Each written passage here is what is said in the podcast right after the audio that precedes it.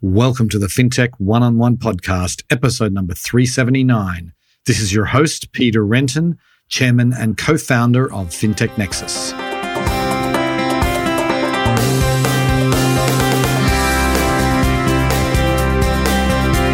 Before we get started, I want to remind you about our comprehensive news service, FinTech Nexus News. Not only covers the biggest fintech news stories, our daily newsletter delivers the 10 most important fintech stories into your inbox every morning. And we have special editions for Latin America as well as UK and Europe. Stay on top of fintech news by subscribing at news.fintechnexus.com slash subscribe. Today on the show, I am delighted to welcome Brock Blake and Donata Ramnishta. They are with Lendio. Brock is the CEO and founder, and uh, Donata is uh, the chief strategy officer. Wanted to get them on the show because I feel like they've done some really interesting work when it comes to small business lending. Lendio's been a leader for some time, and now they've sort of they're taking it to the next level. We talk about the PPP and how that has changed small business lending and really enabled this kind of new era to happen. They introduced this new concept of the three capital C's.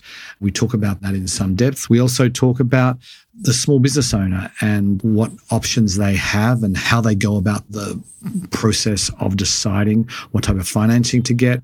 And we talk about real time, real time access to data, real time capital. And it's, I think, a really exciting concept and one that I'm really bullish on. Anyway, it was a fascinating discussion. Hope you enjoy the show. Welcome to the podcast, Brock and Donata. Thanks, Peter. It's always good to be with you and always to uh, share a stage or the podcast with Donata, whatever it might be. well, thanks to both of you. Looking forward to this conversation. Yeah, it's welcome back, of course, Brock, because you've been on the podcast before. Donata is your first time, so thank you. Let's kick it off just by giving the listeners a little bit of background about yourself. Well, let's start with you, Donata. I first met you when you were at American Express a few years back. So why don't you give us some of the highlights of what you've done in your career to date? Believe it or not, I can now consider myself a veteran of the fintech space. Oh, I think that's fair. Yeah. I must have started when I was a teenager, right? right. Exactly. exactly. But I have been in the fintech space now for over 10 years, right? So soon when fintech sort of was born, starting with American Express when they first launched and began the journey to create non card lending. So from that inception, and joined Lendio six years ago in this endeavor to support the journey of small business and lead strategic partnerships. And through this journey, I've had the privilege to wear many hats within the company. But ultimately, the nice thing about Lendio is that there is one thing that defines all of our job responsibilities, and that is to solve for the small business owners and be able to fuel them so they can reach their dream of entrepreneurship by access to capital. So, my recent responsibility is being the chief growth officer of Lendio and looking at opportunities of how we continue ex- to extend our mission via strategic partnerships, via that with referral partners, financial institutions, so we can continue our mission to fuel the American dream and fuel small business. Okay. Well, we're going to get into all that in a little bit, but Brock, why don't you give us uh, a little bit of history and background on you? Co-founder and CEO of Lendio, you know, really started entrepreneurship right out of school, won an entrepreneurial competition, won $50,000, started a business that was helping business owners connect to angel investors and VCs, made every mistake in the book. That was a really, really challenging business but what we learned from that is that the demand for capital was high from small businesses. We just were going about it the wrong way. So we kind of used those learnings to launch Lendio in 2011. And I can't even believe that to say, you know, we're 11 years into this journey and love where we're at. Believe we've got not only we've accomplished some amazing things, but we've got a bright future ahead of us. Right, right. Okay. So how do you describe Lendio today for someone who doesn't know about you guys? It's a financial ecosystem, financial platform for small businesses and the lenders that provide them capital. If we think about those two customers, for the business owner, we envision a world where small businesses survive and thrive and they make it easier for them to get access to capital. We envision a world where a business owner never has to go actually fill out a loan application again, where they always kind of have this ongoing, we call always on application. In a world where lenders can efficiently through technology offer loans to small businesses and they can reduce their customer acquisition costs and things like that. So we're trying to bring this world together and make it more efficient. There's a lot of different players a part of it, but that kind of platform where all of that happens and we have connection points to those two different players is the way people should think about Lendio. Right, right. Okay. So I would love to get your sense on now that we're we're removed from paycheck protection program was a huge deal. I remember Brock, you were really active in the very early days of that program. Lendio was highly active. But now we're, you know, over a year removed from really the end of it all. And I'd be curious to see with this distance now that we have, how do you think the PPP, you know, how do you think it's really changed small business lending in this country? Yeah, I mean, I'll start and then Donata, I'd love for you to jump in as well. So I think we look at it from two different perspectives. From the business owner perspective, prior to the pandemic, I think there was some reticence around getting a loan. Like it was like a negative connotation that I needed a loan or it was bad. And I think that the Paycheck Protection Program and this whole SMB lending being kind of center stage makes it, you know, a little bit more acceptable. So from that perspective, I think there's some positives. Some of the negatives from the small business owner perspective is that the idea that money is free, that I can get a paycheck protection loan and I can get it forgiven and I don't, you know, ever have to pay that back. And so, you know, there's some learning curves that you're going through from that perspective. I think the area that I'm most excited about from this, the growth of SMB lending is what's happened on the banking side because banks prior to the pandemic, they were focused on loans greater than a million dollars. They couldn't profitably underwrite a loan that was $50,000 because they have these manual underwriting processes and committees and whatnot. And we all know about. But during the pandemic, their branches were closed. And I mean, the government really forced banks to focus on smaller customers. And this was one of the, the banner flags that we were carrying as well, that the underserved, the true small businesses needed to get more attention during the pandemic. And that actually happened. Most banks were able to do two things. They were basically offer small PPP loans and they were able to offer loans without going into the branch, whether it was done through email or online or whatever. And because of that, banks got a taste of online lending. They got a taste of these smaller loan customers. And I think they liked it. And coming out of it, I think the coming out of the pandemic, you got banks that are in a very different mindset than they were before. They always talked about going digital, but now they're embracing it. Now they're seeking it. Now they're looking for partnership opportunities. And we've been talking about this evolution for a long time. I do think that it will accelerate it on the banking side. And the winner will be the small business owner. Mm-hmm. Donata? And what I would add to that is we got to learn each side of the equation. So you've got the banks and you've got the fintech. And there was some sense at some point in the journey that there was some type of rivalry, right? Mm-hmm. That somehow we were going to eat each other's lunch. And the Paycheck Protection Program, what it showed is that actually there is an opportunity for each side to hone in on its strength and collaborate in order to perpetuate the mission of small business and together, you know, come at the other end and fuel small business. And that process of being forced into those solutions together did teach us to hone in on our strength and continue that culture of collaboration forward. Right, right.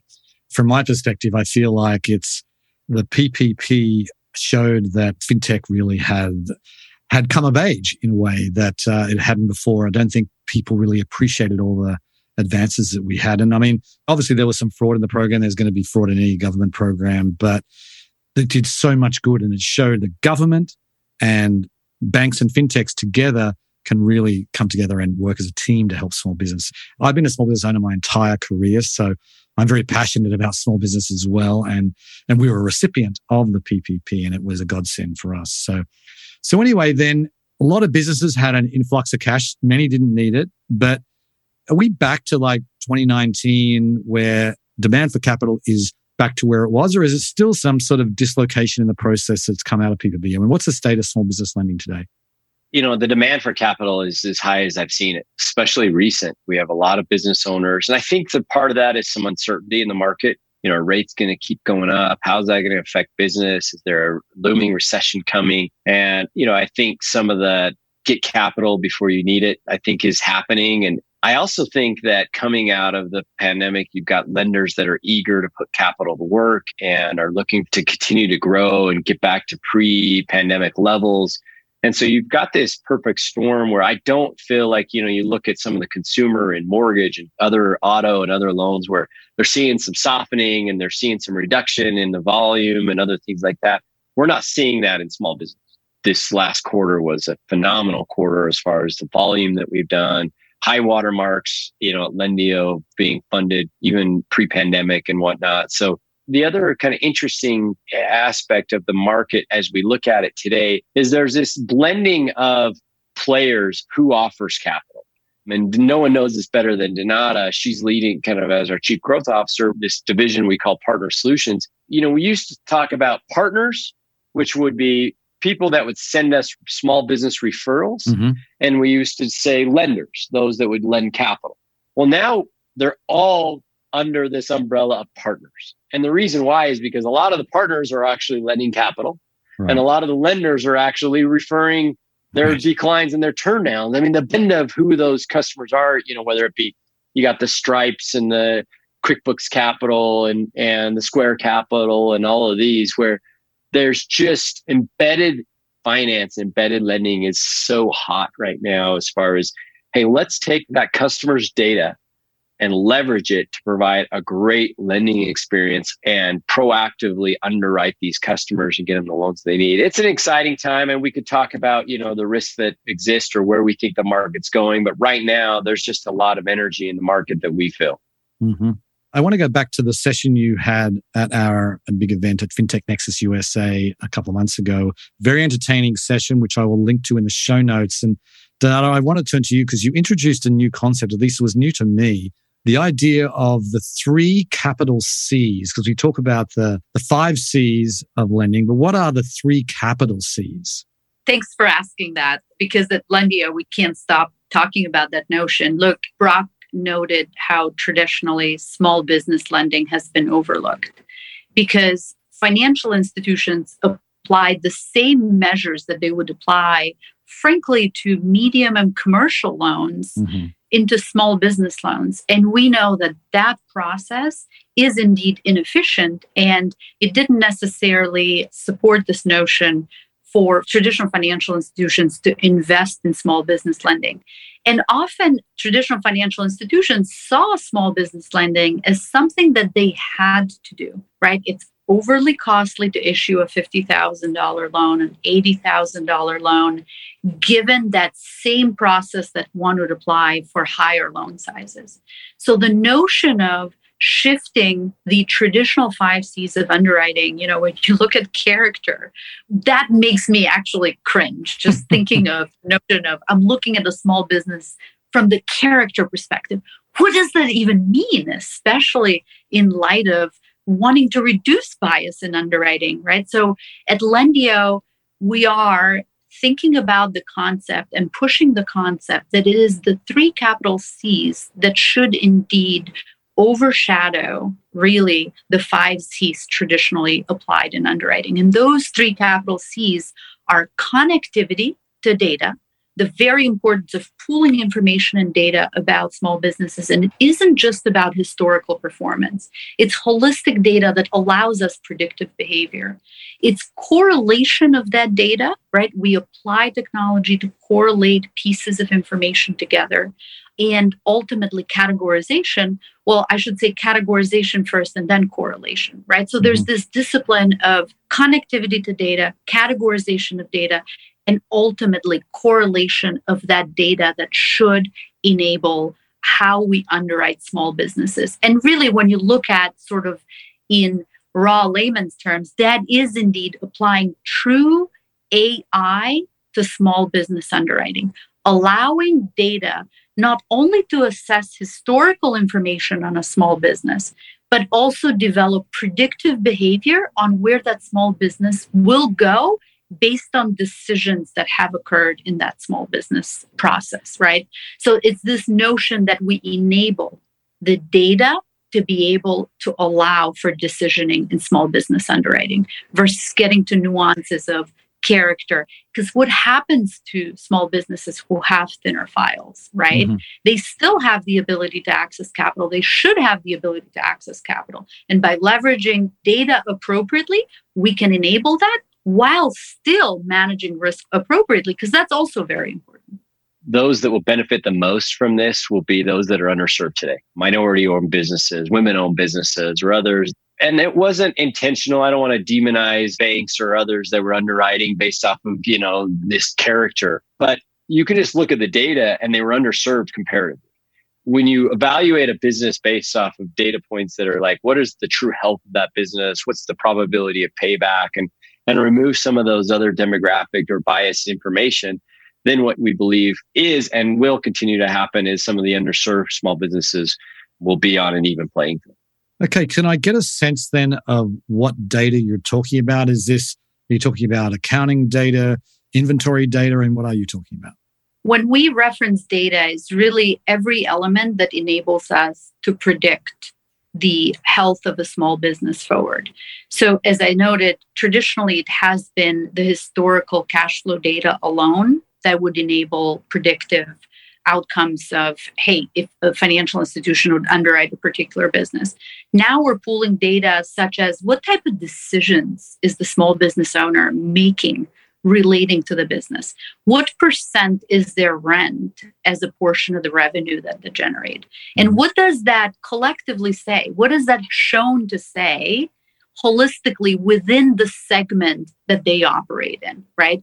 So if you have a hair salon that spends X percent on rent in a particular geography as a percent of revenue, is that correlated to a particular outcome? So it's really assessing the small business, not just on historical, but their future potential, right? So every element of data becomes important, but small businesses aren't scrutinized on a particular one variable and be left out of their ability to access capital and grow their business, right? Mm-hmm. It is this holistic approach by looking at a multitude of data and how it correlates together that then we enable them to have a better chance at access to capital versus being knocked out because of one particular variable. Let's take that to one step further. Like she talked about categorization. Like we used to look at bank data just raw like okay is what's their average daily balance? And let's underwrite based off that. But now can you take the raw transaction data and can you start using machine learning can you take it and identify what is a balance sheet item versus what is a profit and loss statement item? You know, what is truly revenue? What is expense? And if you look at enough raw transaction data, auto categorize that. And now we can start to, like you say, oh, percentage of rent or percentage versus payroll, or we want data from any source we could possibly get, right? Whether it's payroll data, whether it's bank account data, whether it's from their bookkeeping data, other things like that. But it's taking the raw data and doing something with it to make smarter decisions and then correlate them together, piece them together in ways to be able to evaluate that business. So, from what you're saying, are you guys creating like your own next generation underwriting engine? Is that what you're doing? We have a product we now offer to banks we call Axis. And right now we're in kind of beta. We're not in stealth mode, but we haven't shouted from the rooftops yet because, you know, we're still in beta and the beta customers are traditional banks. And we love it because it's such a different mindset now than it was pre-pandemic. They are like welcoming this. So what we're doing is we're taking their credit policy and their underwriting like what did you traditionally look at which was kind of algorithmic? A plus b equals c. Well yeah, let's adopt that and then let's put that on steroids and we're going to pull in LexisNexis and Dun & Bradstreet and bank data. And all of this is only available because now we have open data, all these infrastructure players that let us go out and connect all these data sources that we didn't have access to a few years ago. We pull all that. We do a bunch of correlation. Is this business owner on the public search records, do they match? The answer to your question is yes, but we'll start shouting from the rooftops and making a much bigger deal come this fall. What I would add to that, Peter, is Lendio also has the opportunity and the responsibility. Well, first of all, we have to acknowledge we've been operating for 11 years as that intersection of connecting small businesses, the sources of capital. So, in addition to sort of looking at how financial institutions underwrite and adopting that into the rules engine, we have the opportunity to offer those financial institutions the data, and the information around small business behavior because we do now have historical data across all different loan products within Lendio. Yeah, right. And I don't know what other financial institution does have that rich data across so many varied products and across various lenders like Lendio does. So again, I say that it's an opportunity, but also responsibility to then make something do with that data and offer it to our bank customers to enrich the way that they decision right? We do believe financial institutions have been doing business lending proper and in a certain way, but there's always an opportunity to take new information over 11 years of Lendio being at that intersection and enrich that process that they currently deploy. One thing I'll add to that is that banks just historically haven't been able to compete. They can't compete with OnDeck. They can't compete with Enova and Kabbage and American Express and whatnot. They just they didn't have the technology, they didn't have the sophistication, they didn't have the underwriting capabilities to compete. They might be able to offer a lower cost capital, but you know when it takes six or eight weeks to underwrite that process. Um, and so now what we have the ability to do is we have the ability to help them compete or deploy capital in an efficient manner through technology. And then a differentiator is that we're also we have a marketplace let's give you the technology and then let's send you new customers. I mean, the fact that we can kind of do both together is a unique kind of differentiator for us where it's not just the SaaS technology platform and it's not just customers. We can do both. Right, right. So I want to actually go back to the small business side of things because there's so many different options for small business credit. Like there's a term loan, there's a credit card, there's merchant cash advance, there's factoring, asset backed lending. There's all sorts of different types of products. Obviously, the average small business owner is not sophisticated financial analyst. What are you doing on that perspective? Like when a small business comes to Lendio and they said, we need money, do you point them in a certain direction or how does that work? So business owners, they don't come in knowing what product they need or want. They come in and they say, I need $78,000. We use that information and we now have done hundreds of thousands of loans, over $13 billion in loans across every industry, every geography, every category. We know which borrowers are getting approved and declined. And so that's part of our secret sauce is to be able to know when a borrower comes in, what data are we gathering from them?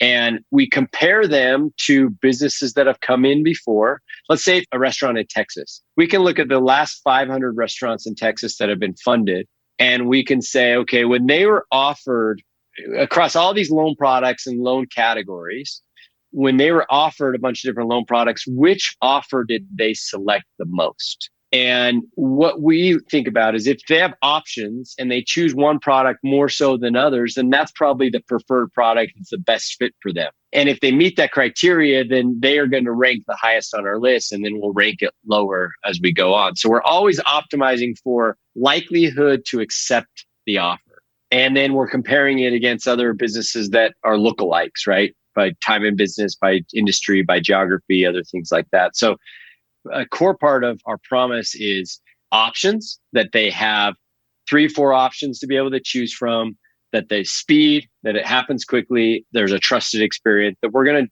deliver to them the best opportunities that they have available for them. Our system and our technology is optimized to get them the best product and then kind of guides them through that experience. You mentioned at the start, and I know you talked about it in your session at our event, there's this sort of on demand loans where you don't actually have to fill out an application. The software that you're using knows that you're going to be running short of capital in two months' time or for whatever. How close is that to reality today? There's two things that have to happen. So mm-hmm. the technology exists. We're able to do that for our small business owners. You have to get access to streaming data. You have to get permission from the customer to give you access to streaming data, which means you have to add value to them. So they're saying, oh, yeah, I'm willing to give them access to this streaming data. We made an acquisition a few years ago. We called our Sunrise product, which is this full fledged accounting, bookkeeping, cash flow management tool that syncs to their bank account every day with those customers that we have you know access to their bank data regularly and their invoice data their apar data we have the ability to alert them when uh, cash is low or we can forecast out for them when they're going to need a loan we can give them alerts so we just did this last week we actually sunrise was a separate product for lendio you had to like leave lendio go sign up in sunrise and whatnot we actually just brought those two pieces together. So your capital experience and your financial cash flow management experience is now one under Lendio. So every business owner that signs up now gets access to both of those tools. So now it's becoming a reality at a much bigger scale than what it's been heretofore because not everyone went to our Sunrise product, if that makes sense. Got it. Got it. Okay, so let's talk about the banks you're working with. I mean, you talked about the changes that the PPP brought as far as mindset for banks, but particularly the smaller banks, I imagine, they don't really have great internal IT capabilities. Are you able to work with all different kinds of banks? You are correct. But the way that we've attempted to solve with our access platform for financial institutions, and like Brock mentioned, we are in beta phase with two of the traditional financial institutions specific with access, is to enable those banks with little effort to integrate with access. And when I say little, it's in context, right? There's still a process by which we have to exchange information and API connectivity. We help them with all of that. But the heavy lifting doesn't really lie on the FI side, right? So we've taken and solved for that integration to be as seamless as possible because we do recognize they don't have a staff of engineers on the other side to be able to solve for it. So that's the approach that we've taken. And frankly, part of our sort of rollout around having multiple betas is to ensure that when we go to general market that we're ready for that integration to be seamless right we're attempting to solve for it because we recognize it is a hindrance to the process the other part in working with financial institutions, traditional financial institutions, that we have to recognize and a hurdle that we're collaborating on is ensuring that we get regulators on board as well, right? So, as you know, regulators, they all mean well. They want to ensure that they're protecting small business, but sometimes regulator expectations does hinder financial institutions in the way that they behave. Mm-hmm. So we're working very closely with them to make sure that we're getting regulators on board to say we're all on the same side here. We're trying to solve to ensure that we get capital to Main Street America. So those are the issues. There's a technological issue, and then there is the portion of getting the regulators on board and generating comfort there. And then the great opportunity, then it's clearly seen, especially by the small community banks who want to deploy capital in their local communities. They see the potential for growth via injection of technology in the process. Yeah, that's great because that's still so important. A lot of small businesses like to bank with their local community bank or credit union. You know, that's a really big driving force I know for many small businesses. So we're almost running out of time, but there's a couple of topics I want to get to, and that is, you know, we've lived through this multi-year period of low interest rates. I mean, if you actually go back to like 2008, and we've lived through like 14 years of abnormally low interest rates, and now rates are higher than they have been. And how is that kind of impacting you know access to capital for small businesses? Are some of them being priced out, or what's the state of play there? The most important thing on small business and the rates, we get this question all the time, is that the small business rates are not tied as closely or directly correlated to like the consumer mortgage rates. So it's right. not like this evolution like that changes every single month based off of the Fed rate. Small business, most banks have already priced in margin. And so they're already starting, even when the rates were very low, they were going to be higher than a mortgage or auto or consumer loan. And what that means is they don't fluctuate as much either. The rates go up a little bit. It's not going to have a significant impact on what the banks are going to do is because they already have built in margin. They have to, they have to be able to price that in. For our fintech lenders, you know, a lot of times their capital is coming through warehouse lines that are negotiated over many years. It may be tied to a prime rate or other thing like that. It may be the difference between 16.5% rate versus a 17% rate. It's not enough to influence the borrowing behavior enough when they're making a, such an important ROI decision. So the rates are something that we're watching now. If there's significant impact as far as them doubling or, you know, other things like that, then I think it would have a negative impact on borrowing. But as we see it right now, like I said at the beginning, the demand for capital is high, the supply for capital is high, and we're not seeing that kind of one for one change as we do in some of the consumer side. Right, right. Okay. So I'd like to close with each of you answering this question if I could.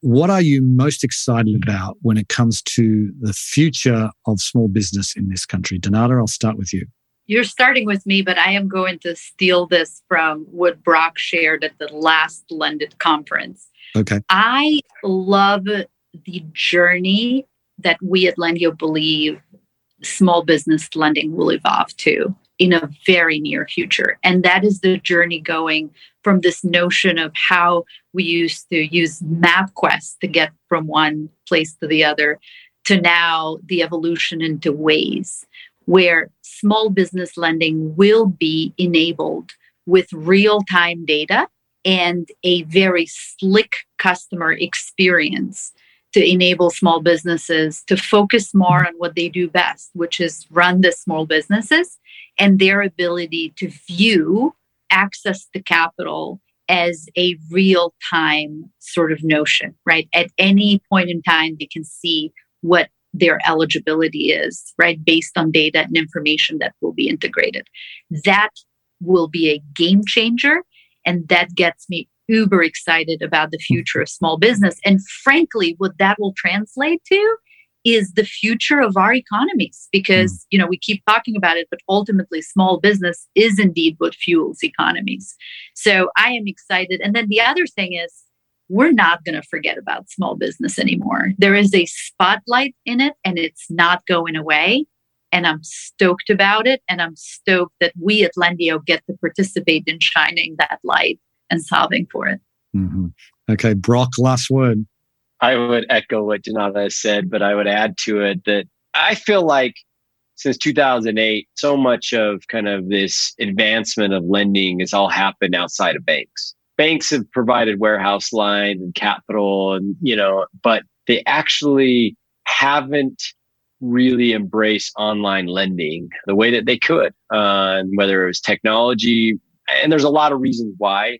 And i think that in three to five years from now you're going to have every bank in america that offer small business, they're going to have a similar experience to what you would have today if you went to any one of the fintech lenders. And I really truly believe it's finally, though we've been talking about this for a long time, it's finally the moment where banks will embrace that. And I think it required PPP for this to happen. Right. Because they were forced to. They literally had no other options but to accept it. And because of that, they're like, okay, it's not so bad. We can do this. You know, this is good for us. So I'm super excited when when a business owner can have that type of experience from every bank in the in America. Now I have options and across every loan product and lower capital and, and it's just good for the small business. Like we're thrilled to be a player in it and participate in that investment and the innovation that's occurring.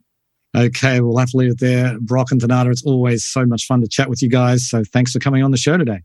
Thanks for having us, Peter. Thank you. You know, listening to Donata and Brock chat there, I mean, it feels logical to me that, of course, we should be using real time data. We should be going from the old MapQuest of 20 years ago to Waze today, where it's pulling in real time data. It's rerouting you if there are problems. And that's kind of how access to capital should be. And as we say, we're not far off. I mean, I feel like being a small business owner today is easier than it was 10 years ago. There's a lot more availability of services and tools and what have you, and capital. And boy, when you look through the next five years, next three to five years, it is going to get even more interesting. And I think the, the small business owner is going to be the winner. Anyway, on that note, I will sign off. I very much appreciate you listening, and I'll catch you next time. Bye.